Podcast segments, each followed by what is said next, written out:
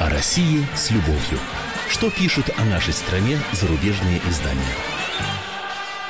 Мы приветствуем всех, кто слушает радиостанцию «Комсомольская правда» в Москве и других городах вещания. И в течение ближайшего без малого часа мы с вами будем знакомиться с материалами зарубежной прессы. Как всегда, в студии заместитель редактора отдела международной политики комсомолки Андрей Баранов. Андрей Михайлович, здравствуйте. Добрый день всем. И, как всегда, эту передачу мне помогает вести наша ведущая Елена Афонина. Да, в течение э, ближайшего часа вы сможете и отвечать на вопросы, которые обязательно мы вам зададим, и комментировать э, те статьи, которые э, услышите Каким образом? Ну, во-первых, есть WhatsApp и Viber, можете отправлять туда сообщения. Плюс 7 967 200 ровно 9702. Ну, или, как всегда, в вашем распоряжении телефон прямого эфира 8 800 200 ровно 9702.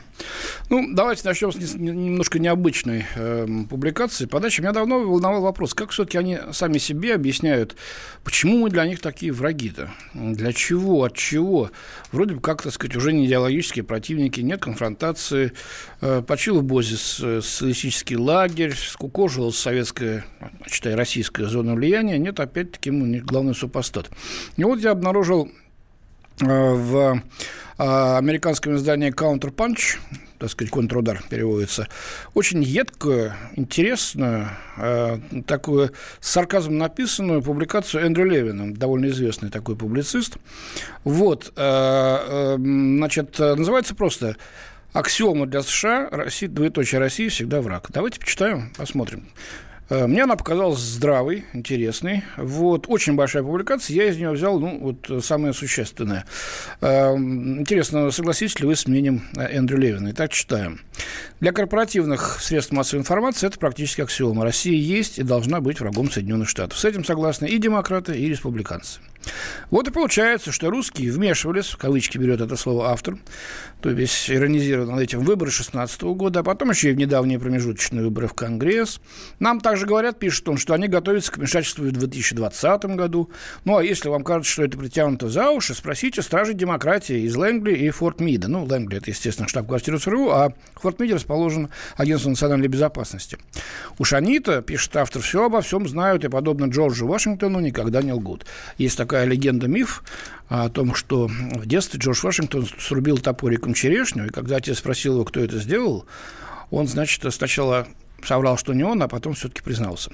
Ну, у нас была похожая легенда Ленин и кувшин. Маленький Володя Ульянов, да, потом заплакал и признался, мама, это я разбил кувшин.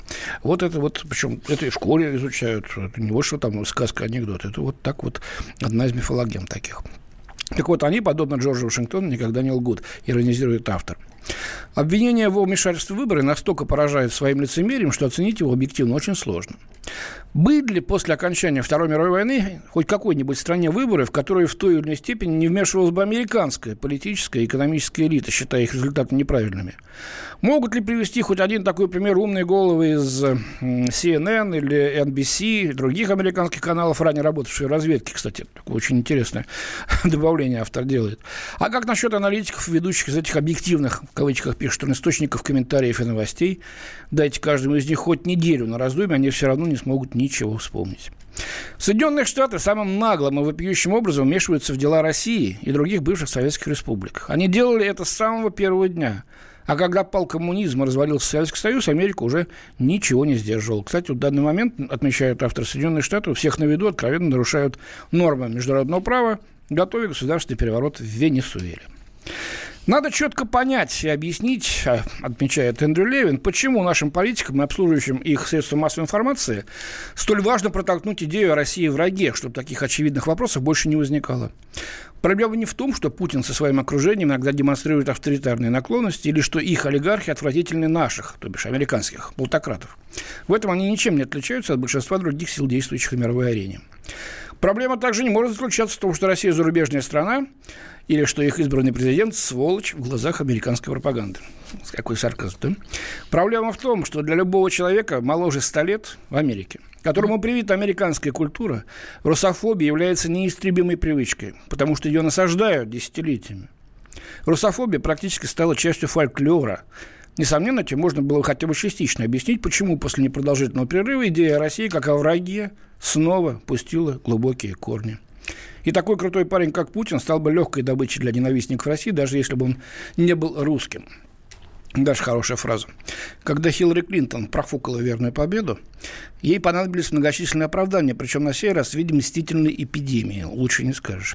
И теперь мы видим, как Россию снова превратили в врага, причем делается это не формально, а от души. Действительно, получит нас там от сердца, что называется.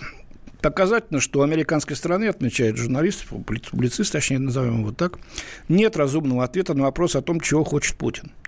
Чаще всего нам говорят, что он стремится навредить американской демократии или как-то ослабить ее. Но это совершенно бессмысленный ответ. Какую демократию? Ведь даже по самым нестрогим меркам у нас мало демократии, если она вообще отсутствует. О, как? У них в США, да. Он там даже говорит, что после выборов правит меньшинство, а не большинство. Ну и многие другие примеры приводит. Это я опустил, потому что времени мало. Но вопрос все равно остается без ответа. Какими мотивами руководствовался Путин, творя приписываемое ему зло? Причины-то какие у него цели? Во время Первой холодной войны в конфликт вступили наши экономические системы. В ходе новой холодной войны между нами даже нет того межгосударственного капиталистического соперничества, которое привело к, той Первой холодной войне. Вместо этого мы имеем вот что. Соединенные Штаты пытаются сузить сферу российского влияния, а Россия оказывает им сопротивление. Слушайте, по-моему, дословное цитирование угу. Путина. Он, он не раз об этом говорил. Да. Они пытаются сдерживать Россию. А мы на это смотреть не, не собираемся так просто. Такое сопротивление не по нраву типам вроде Джона Болтона, помощник президента США по вопросам национальной безопасности. Да и сам Трамп способен на что угодно, если дальше послушать, как вкусно, если в его теле на восьмом десятке лет загорает желающий порисоваться маленький мальчишка. Более разумные, в целом законопослушные русские с большей долей вероятности будут вести себя по-взрослому. Совершенно очевидно, делает вывод э, автор публикации, что США могут гораздо успешнее России подорвать или каким-то иным способом лишить легитимности американские институты. Сами себя мы, американцы, можем, так сказать, э, устроить вот такую вот Загогулиным, э, выражаясь языком Ельцина. Да? Демократы занимаются этим постоянно с тех пор, как Трамп стал президентом. Да и республиканцы ничего другого не делают.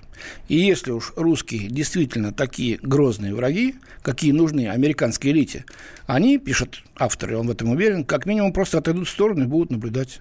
Это намного лучше, чем рисковать ради достижения такого же результата. То есть вести дело к полной конфронтации и к войне. Ну вот, так сказать, очень большая публикация, еще раз я скажу. Я вот выбрал самую середину, самую сердцевину. Мне кажется, вот это передает настрой автора и его отношения. Очень мало таких публикаций. И хоть и Эндрю Левин достаточно известный публицист, но Counterpunch не столь авторитетен, как тоже, допустим, Newsweek или Time или другие издания, как э, крупнейшие газеты американские или телеканалы.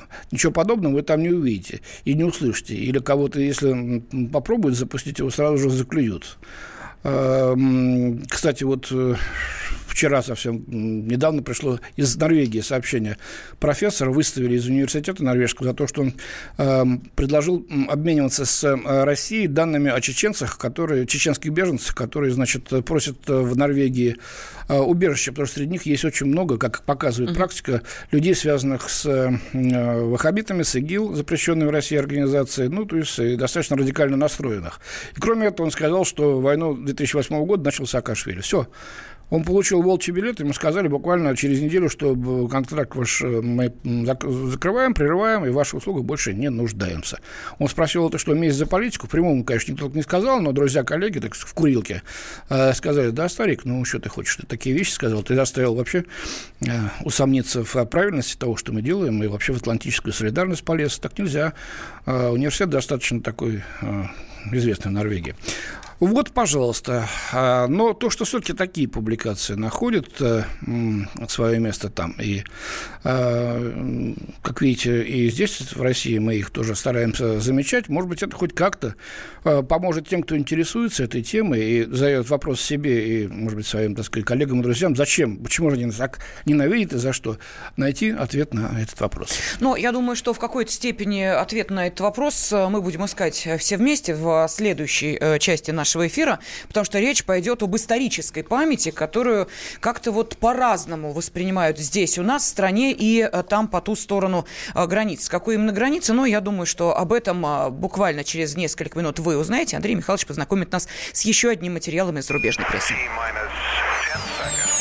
О России с любовью. Что пишут о нашей стране зарубежные издания? Россия и мир – Экономика и политика. Народ и власть. Всем привет! Я Илья Савельев. Вместе с Михаилом Юрьевым и Михаилом Леонтьевым мы ведем главное аналитическое шоу страны. Это «Главтема». В эфире радио «Комсомольская правда» мы говорим о главном. О том, как должно быть и почему иногда получается по-другому. Слушайте и звоните в программу «Главтема» по средам с 8 вечера по московскому времени.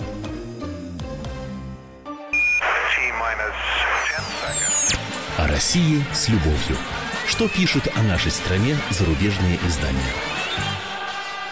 В студии заместитель редактора отдела международной политики «Комсомольской правды» Андрей Баранов.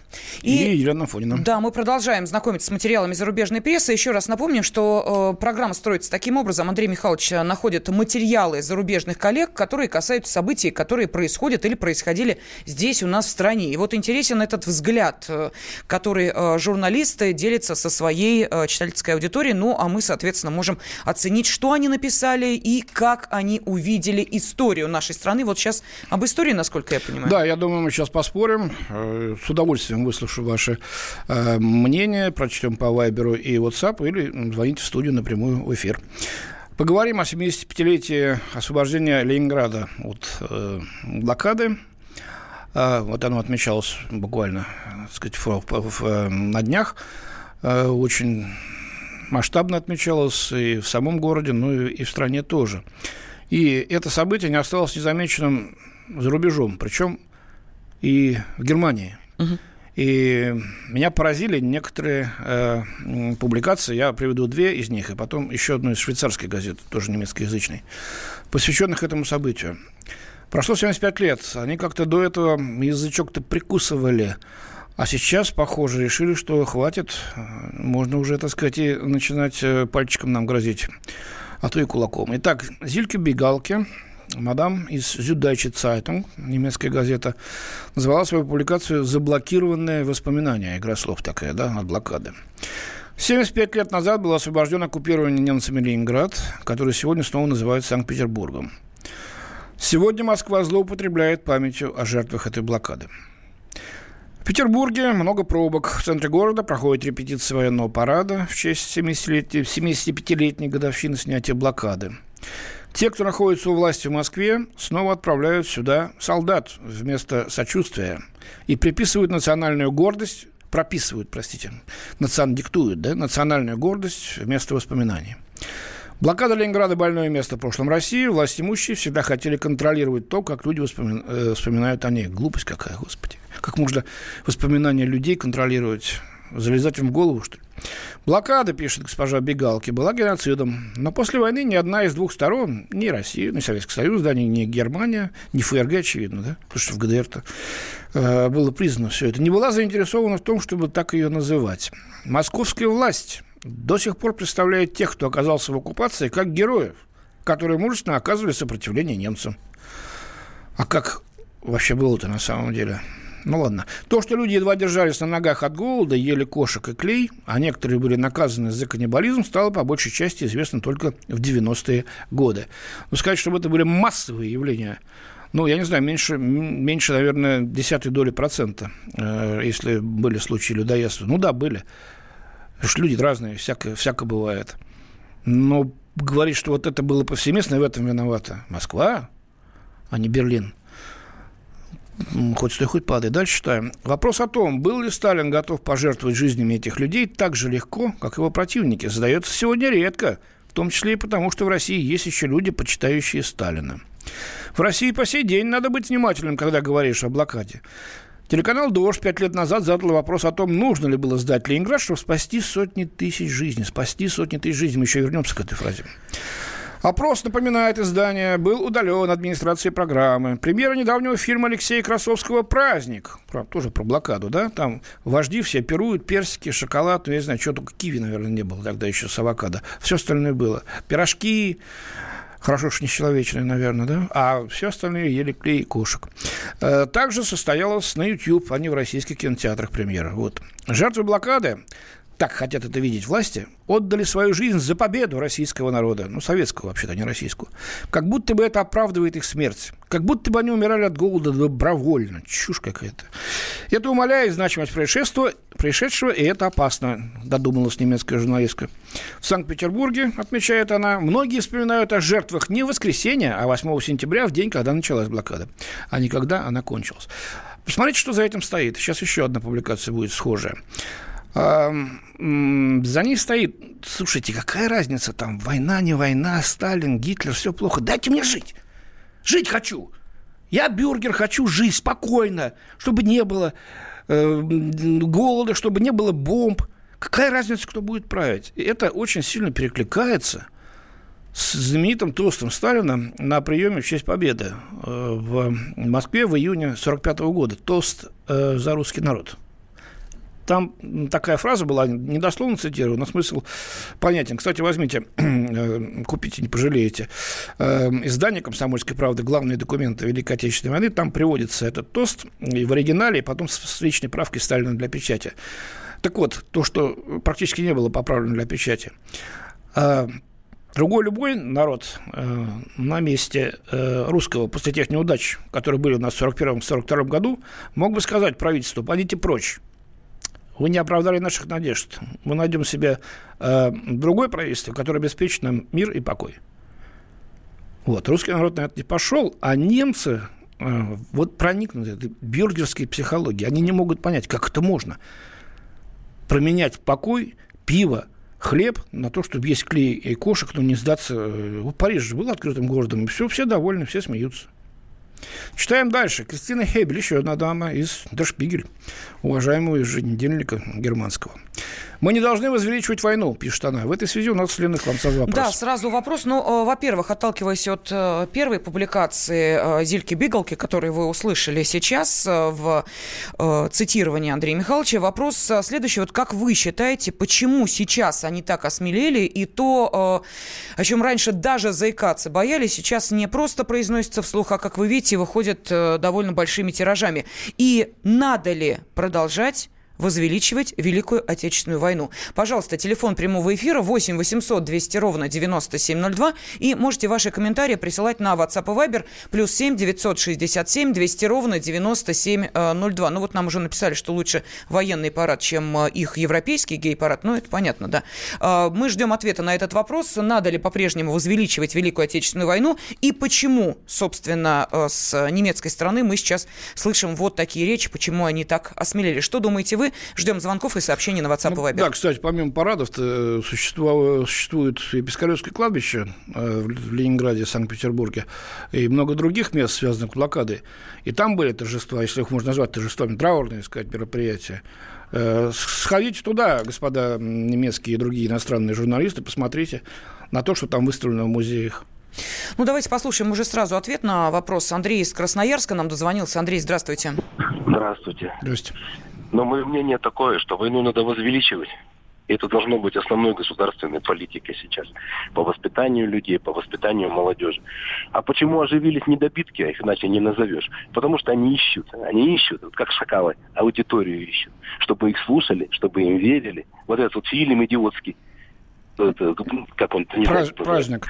Во, праздник, вот это вот шалупонь. Вот материться не хочу в эфире все-таки. Да уж, пожалуйста. Вот, вот это грязь, понимаете, смрад вот этот весь поднимается. Из болота лезет, как знаете, вот показывают такие, ну, покойники, вставшие в эсэсовской форме.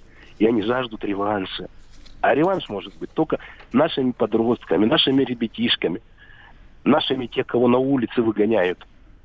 Ну вот, вот примерно так, я имею в виду протестовать. Спасибо, согласен, спасибо. Спасибо. Анатолий нам написал по первой публикации, он пишет, ложь и негатив всегда ведут к саморазрушению, неважно, страна это или индивидуум. Любить свою родину совсем не то же самое, что ненавидеть чужую. Ну, в общем-то, тут не придерешься. Я думаю, Хотя что... более конкретно мы бы эм, приветствовали более конкретные, так сказать. Э, это, видимо, по первой публикации имеется в виду э, касающиеся отношений а, возможно, Америки да. к России. Возможно, да. Владимир из Красноярска нам дозвонился. Здравствуйте. Здравствуйте, Здравствуйте. ведущий. Да я хочу насчет возвеличивания сказать несколько mm. слов. Да, вот это. это, наверное, по-ихнему возвеличить, а по-нашему это надо помнить, что они сделали с нашей страной. Я вот э, вспоминаю слова одного журналиста, сейчас, правда, забыл, это в Бесогоне было показано. Угу. Он говорил, говорил, ну, я так приблизительно с вами, что когда они на, на нашу страну напали, разграбили, уничтожили не только военных и мирное население, и когда мы пришли уже к Берлину, мы могли то же самое сделать с ними. Но мы же это не сделали. Мы их еще кормили, э, когда после войны в Берлине мирное население. И еще показать бы им фильм э, «Обыкновенный фашизм». Вот показать там все. Ну, этот фильм надо вообще периодически показывать и у нас тоже, чтобы не забывали. Да, да, да, чтобы не забывали. Да, еще, надо, и, еще надо сказать одно, что Алло. Да, да, да, да, да, мы слушаем вас. Э, в этом фильме было показано ни одна страна мира такого не додумалась, как, как немецкая. Воровали землю, землю вытаскивали. с, Украины, с Украины вывозили чернозем. Да, верно. вот я об этом хочу. Спасибо, Владимир, спасибо, спасибо вам.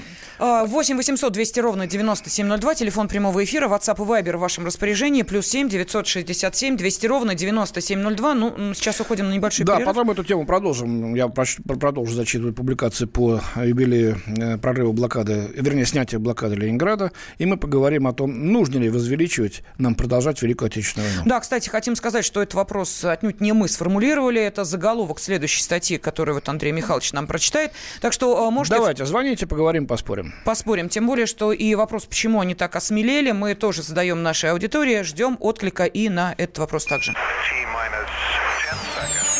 О России с любовью. Что пишут о нашей стране зарубежные издания?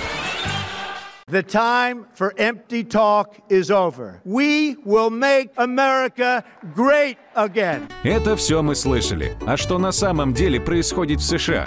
Реальные новости, курьезы и события, которые нигде, кроме Штатов, случиться не могут. Как они там за океаном вообще живут?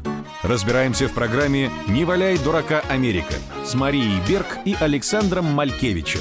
Слушайте и звоните по понедельникам с 12 часов по московскому времени. О России с любовью. Что пишут о нашей стране зарубежные издания? В студии заместитель редактора отдела международной политики «Комсомольской правды» Андрей Баранов. И наш ведущий Ирина Фойна. Мы ведем нашу обычную программу «Россия с любовью», где, значит, смотрим, что пишут в нашей стране за зарубежные средства массовой информации. Ну и понятно, что 75-я годовщина полного окончания блокады Ленинграда не могла пройти э, мимо э, внимания наших зарубежных коллег, особенно если речь идет о немецких журналистах. Поэтому, собственно, вот от одной статьи Зильки Бигалки перейдем к другой, но напомним вопрос, который мы задаем нашим радиослушателям слушателям. Во-первых, почему они так осмелели? А если вы слышали нашу предыдущую часть, вы можете понять, о чем идет речь.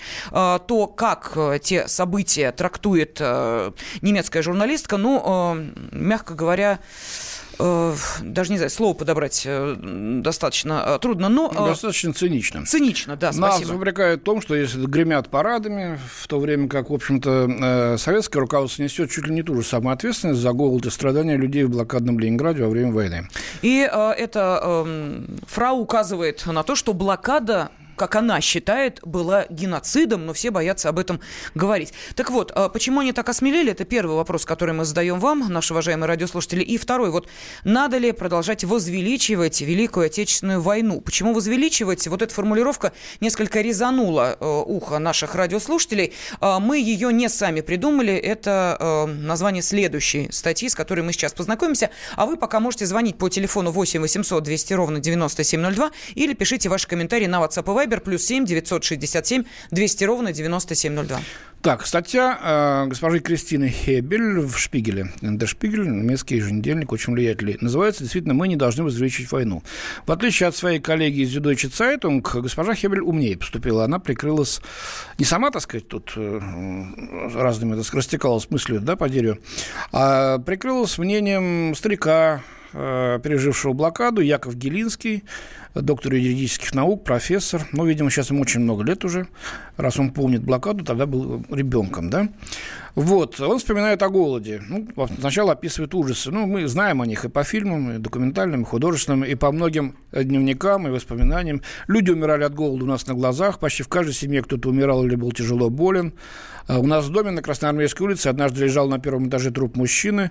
Ни у кого не было сил убрать его. Потом о нем позаботился кто-то из городской администрации. Правда, господин Геринский говорит, что его семья была одним из редких исключений. Отец его был заместителем руководителя военного госпиталя, а мама и тетя работали вместе с сестрами. Тогда у нас были медикаменты и витамины. Вот признается в этом. Постоянно испытывали голод, э, делали смеси для приготовления корма для лошадей, делали лепешки, вот, клали на них содержащие витамины, содержащие э, витамины, вот сухофрукты. То есть, видите, ну, там, видимо, папа-то в госпитале все-таки заботился каким-то образом о семье. Варили клейстер, да, это известно. А, вспоминая скорее январский денек, где к зловещему дегтю подмешан желток, да? Э, вот про это, про это самое. А дальше он пишет. «Э, Во время войны Германия была врагом. Все мы хотели разгромить Германию, победить ее нам что победить ее нам пришлось пережить много тягот. Но я знаю, что гитлеровская Германия, говорит этот ветеран, и сталинский СССР были страшными тоталитарными государствами. Правда, тут же говорит, когда в 1945-1946 году немецкие военнопленные должны были ремонтировать дороги в нашем городе, просили дать им сигареты, мы давали. Это ведь тоже были люди. Но когда советские военнопленные, так сказать, трудились в а, Германии, в них кидали мальчишки камни. А, получается, государства были одинаково тоталитарные, но совсем по-другому как-то были устроены, мне кажется, да? И головы у людей были в этих государствах по-другому устроены. Говоря о праздновании 75-й годовщины освобождения Ленинграда и подписанной против проведения военного парада петиции, а несколько интеллектуалов, значит, э, подписали петицию интеллектуалов, да, против празднования, значит, э, бряцания оружием в день 75-летия э, освобождения города от блокады, да. Профессор отметил, я подписал письмо губернатору, потому что меня возмущает милитаризация людей. В нашей стране без конца говорят о войне. Наше правительство и наши власти постоянно напоминают нам о том, что нам следует готовиться к войне. Наши дети получают униформу, им раздают ордена и медали, суют в руки игрушечное оружие. Они учатся тому, что они должны воевать, и это очень пугает бывает. Такую милитаризацию сознания людей я считаю совершенно недопустимой. Это страшное преступление нашей власти. Так цитирует этого э, Якова Гелинского. Э, судя по всему, этому человеку, упаси Господи, если в город был сдан, вообще не, не, по фамилии не на что было бы, так сказать, надеяться, если бы туда пришли немцы. Где он это взял? Может, только что посмотрел фильм про то, как э, в украинских лагерях детей учат, э, так сказать, вот этому всему, о чем он написал. Кому там, я не знаю, суют в руки игрушечное оружие? В магазинах, что ли? Да во всех странах мальчишки всегда играли в войну и будут играть. Ладно, все это, значит, дословно немецкая журналистка воспроизводит. Дальше говорит этот человек. Наш президент думает, что мы должны развивать и демонстрировать нашу военную силу, потому что это делает нашу страну великой. Я считаю это неправильным. Человечество пережило уже так много войн, погибло так много людей. Война ужасна, мы не должны ее возвеличивать. Темой для обсуждения как раз во времена ядерного оружия должен быть мир, считает Гелинский. Миру, мир, войне, значит, нет. All you need is love. Come together. Да, примерно вот так вот это звучит, Андрей Михайлович. Я понимаю свой ужасный английский, но вы знаете, когда начинается вот это вот э, дети цветов, э, пис-пис-пис и все прочее, ну как-то это уже... Ну... Нет, странно, человек говорит о том, что страдания люди перенесли и выжили выжили, да, во время войны той. Ведь их защищали-то воины, которые каждодневно гибли на фронте в этом кольце. Была дорога жизни налажена, читайте документы, в том числе новые – трубопровод Мы руки пачкать проложен. не хотим, Андрей Михайлович, понимаете? Мы это, фу, противное оружие в руки брать не будем. И пусть кто-нибудь, если на нас нападут, э, или если не нападут, а но мы будет такая угроза... Москву и, и Санкт-Петербург да. открытыми городами. Совершенно и верно. Будем пить Баварское и э, что там еще-то, да. Мадам Клико. У да. нас звонок из Казани. Звонок, да, звонок давно ждет Валерий из Казани. И э, сообщение потом зачитаю. Валерий, здравствуйте. А, добрый день. Спасибо за ожидание. Да нормально все. Вы знаете, вот как бы мой взгляд, ну, э, в свое время я очень плотно, как говорится, лопатил интернет, потому что на самом деле не вся информация там, ну, в явном виде просачивается. Так вот я просто хотел вот историю э, припомнить. Ну, вы сразу тоже ее вспомните. Это было где-то полгода-год назад, когда группа старшеклассников что-то там с Уренгой, куда-то там они на Потсдамской, что ли, конференцию? Да, в Рейхстаг пригласили, да, Коля, да, Коля из Уренгоя, кажется, так, э, мальчика звали да, Николай, да, и он да, там, да. так сказать, э, говорил про Сталинградскую да. битву и про немецких да. солдат. Ну, кстати говоря, не он один там, у них, у всех, у многих была заготовка о том, чтобы нужно поплакаться, вот немецкие солдаты были такие да, хорошие. Понятно, да. Это, это понятно, да. Так вот, потом, какая реакция была? А, значит, общество конечно, было, выразило свое недовольство, но мне больше вот удивило другое. А, меня удивила, а, значит, реакция, значит, нашего Пескова. Он сказал, а что такого, ребят, мол, ну, с кем не бывает. Ну, вот у меня ощущение такое, что это была какая-то заготовка. И вот я вот, э, ну, мне уже возраст такой уже предпенсионный, что называется, я с высоты своих лет, хотя, конечно, до войны мне еще далеко, я там и под табуреткой не ходил, что называется, я родился после войны. Но, вы знаете, вот ощущение такое, что нас постоянно, значит, э, проверяют на э, тесты. Э, конечно. А, конечно. Напрошились, навшилось, да. Совершенно верно, Валерий. Как, как, как созрели люди, то есть насколько у них с памятью... Очень, да, очень а правильно, очень точно. Обучение на учебниках Сороса, оно кончилось тем, что войне посвящено там три страницы. И что мы от этого хотим? Э, дети просто не знают реально, что получилось-то, что было. Родители не рассказывают, им некогда. Ну и что, вот итог. Угу.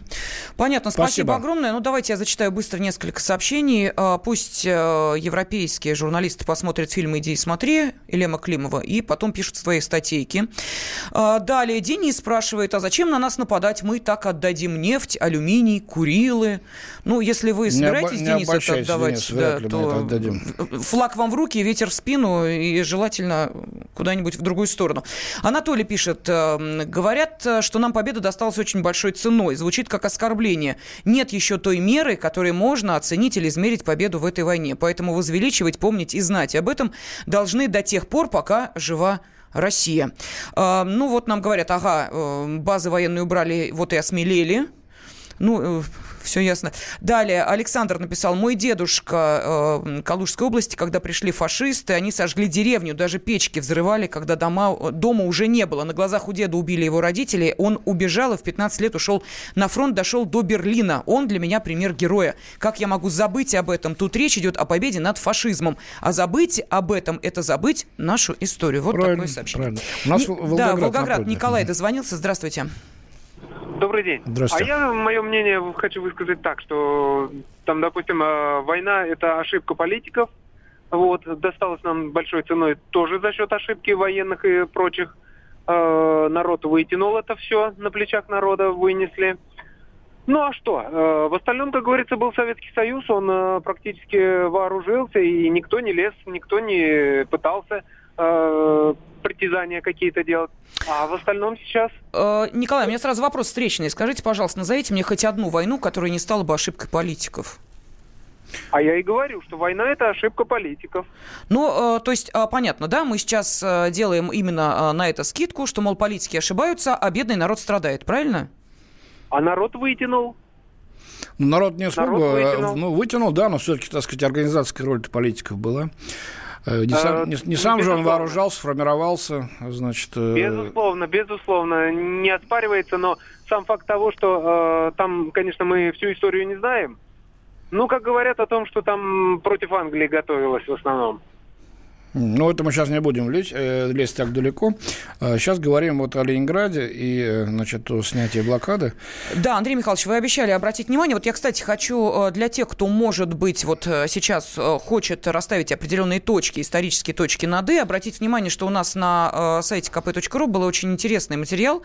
Журналист «Комсомольской правды» Александр Гришин, он побеседовал с историком Юрием Никифоровым, и вот там как раз есть ответ на так называемые мифы о блокаде Ленинграда, и в том числе э, о самый главный миф, который существует, что, и который, кстати, вот как пишет журналистка Зильге Биголки, очень смелый телеканал «Дождь» э, задал своим э, зрителям и, да, нужно ли было сдать Ленинград, чтобы спасти сотни тысяч э, жизней. Так, Ива Минсон, Нью Цюршер Цайтинг, швейцарская газета. Приводит цитату. «Непоколебимо решение фюрера сравнять Москву и Ленинград с землей, чтобы полностью избавиться от населения этих городов, которые мы потом будем вынуждены кормить в течение зимы», писал еще в июле 1941 года начальник генштаба вермахта Франц Гальдер. Не могу все зачитать здесь, но э, то, что ужас и участь людей была страшной. На месте Москвы должно было стать озеро огромное, на месте Питера вообще руины. И все, поголовно все жители уничтожены. Вот вам альтернатива. Мы ждем ваших сообщений и телефонных звонков. Вопрос оставляем тот же. Почему они, имеется в виду немецких журналистов, так осмелели? 8 800 200 ровно 9702. О России с любовью. Что пишут о нашей стране зарубежные издания?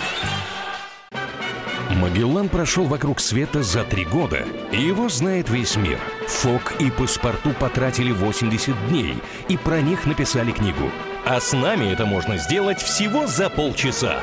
Знаменитые путешественники в прямом эфире расскажут, где побывали, что увидели и через что пришлось пройти, проехать, проплыть и пролететь. Совместный проект «Радио Комсомольская правда» и Русского географического общества «Клуб знаменитых путешественников». Отправление каждый четверг в 12.05 по Москве. О России с любовью. Что пишут о нашей стране зарубежные издания?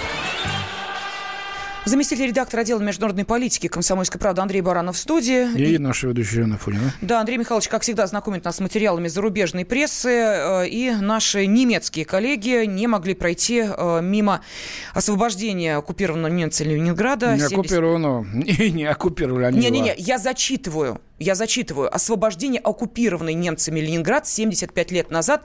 И э, вот это начало статьи, которая называется «Заблокированные воспоминания». А, вот той да, самой да, да, да. журналистки Зигли Биголки, э, собственно, которая э, сейчас э, и заставила нас задать э, вопрос, почему они так осмелели и почему в этой же самой статье блокада, как указывает Биголки, считается геноцидом, по ее мнению. Точнее, должна считаться, как она в этом уверена.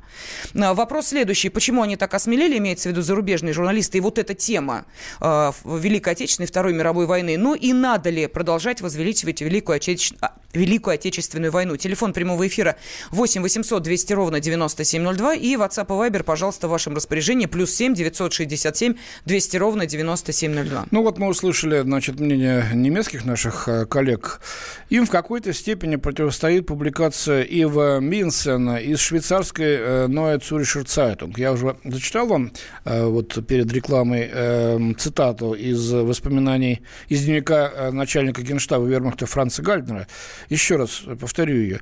Непоколебимо решение фюрера сравнять Москву и Ленинград с землей, чтобы полностью избавиться от населения этих городов, которые мы потом будем вынуждены кормить в течение зимы. Это июль 1941 года. Эта цитата приводится э, в статье Ива Мейнсена. Что он еще написал? Город, названный в честь вождя Октябрьской революции, имел для Гитлера такое же большое символическое значение, как и Сталинград. Проникнутый расовой ненавистью к славянам и своим антикоммунизмом, он хотел уморить голодом бывшую столицу Российской империи и колыбель революции 17 года. В ходе одной из первых бомбардировок был полностью разрушен городской продовольственный склад. А дальше кончается, так сказать, обвинение Гитлера и снова переходит к обвинениям России. Но здесь хоть, по крайней мере, э, честно сказано, чего хотели немцы для города. Однако за катастрофическую ситуацию со снабжением города несли ответственность не только немцы, но и советская власть. Она почти не обеспечивала наличие запасов и вплоть до начала войны все еще экспортировала большое количество продуктов в Германию. Да, это было, но запасы-то были, поэтому они были уничтожены. Просто не были готовы отразить воздушный налет, да. Кто мог? Роттердам вообще был стерт с лица земли, например, в Голландии. А, к тому же, ослепленной идеологией, сталинский режим не смог реалистично оценить опасность. Генералиссимус объявил, кстати, он тогда Сталин генералиссимусом не был, он стал уже в конце войны, а так он был маршалом, что Советский Союз сразу же отразит любого врага. Эвакуация не была предусмотрена, соответствующие планы были разработаны лишь во время осады Ленинграда реализовывались без всякой подготовки. А при обеспечении приоритет отдавался армии и промышленности. Вот тут вспоминаешь, значит, вот слова этого ветерана, да, а, Гринский, да, по-моему, фамилия была, говорит, вот, нас здесь учат, надо готовиться к войне, к чему-то надо uh-huh, еще. Uh-huh. Но уж как Советский Союз готовился к войне, Ну да, мы думаю, что она будет другой, победоносной для нас, и не такой трагичной. Воевать мы будем на чужой территории, а не своей. Ну, получилось так, как получилось, но все равно победа осталась за нами. Так может лучше все-таки готовиться?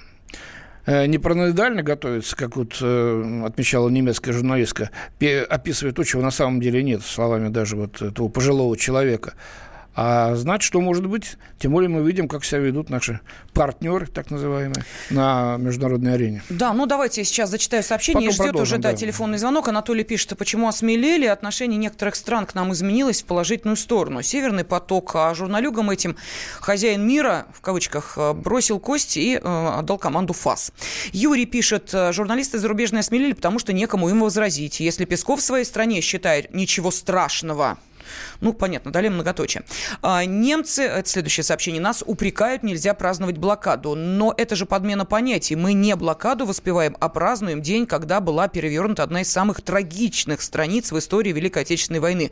Войны, в которой мы победили, и о страшных жертвах, которые не забудем никогда. вот такое сообщение. Спасибо вам за него. И слушаем Юрия из... Э, Геннадия, прошу прощения, из Самары. Геннадий, здравствйте. Здравствуйте. Здрасте. Э, я был в Германии, товарищ приглашал меня. Э, он служил там, э, в 89-м женился на немке, остался и приглашал меня был в 94 году. Первый раз я приезжал. Он знакомому немцу кивнул и мне говорит, вот этот немец, говорит, пока у нас войска здесь стояли, он руку мне жал. Он подходил, здравствуй, Андрей, здравствуй, уважаемый. А сейчас он только кивает мне. И, и так говорит все время. Вот мы заметили, как немцы осмелели. Угу. Они прям даже обнаглели, говорит, по почувствовали свободу и, э, и перестали бояться. Нужно быть сильными. Нужно быть сильными, и мы это убедились уже за все вот эти годы последние. Согласны. Спасибо. Согласны, надо быть обязательно. Держать порох сухим. Поговорка, проверенная веками, временем. Так, ну, читаем дальше из швейцарской газеты. Э, значит, гражданское население замерзало, да, приоритет отдавался армии и промышленности, остальное гражданское население замерзало и голодало, тем более, что электричество и топливо в блокадном городе быстро оказались в дефиците. Когда в декабре 1941 года э, Компартия осознала весь масштаб катастрофы, было уже слишком поздно, констатирует Минсон. Ну, все-таки что-то делалось, помните, да? 5 апреля 1942 года Гитлер приказал взять Ленинград. Начался штурм. Сталин, в свою очередь, хотел, наконец, освободить город. Бои в северных лесах и болотах привели к невероятному количеству жертв с обеих сторон. Но не принесли э, решающего прорыва. Своего освобождения Ленинград ждал до 27 э, января 1944 года, напоминает швейцарский журналист. Но здесь вот хотя бы какой-то ответ, да, немцам, которые сейчас хотят перевернуть историю так, что, ну да, конечно, нацисты пришли, они были захватчики, организовали блокаду, но вообще-то русские сами все сделали.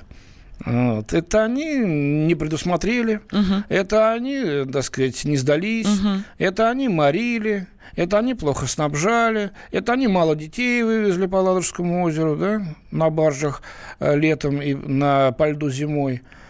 Вот. Э, так что тут еще неизвестно. И давайте заканчивать с этим, вот, так сказать, парадигмой, что во всем виноват нацизм.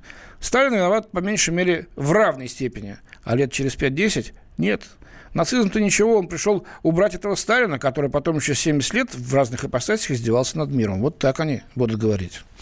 Ну что же, э, спасибо огромное нашим радиослушателям, которые приняли участие в обсуждении этих э, материалов наших зарубежных коллег. Э, еще раз напомним, заместитель редактора отдела международной политики «Комсомольской правды» Андрей Баранов. И Елена Афонина. Знакомим вас с тем, что пишут наши коллеги, и обязательно встретимся через неделю.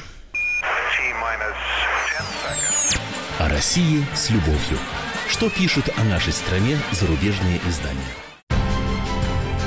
Будьте всегда в курсе событий. Установите на свой смартфон приложение «Радио Комсомольская правда». Слушайте в любой точке мира. Актуальные новости, эксклюзивные интервью, профессиональные комментарии. Доступны версии для iOS и Android. «Радио Комсомольская правда». В вашем мобильном.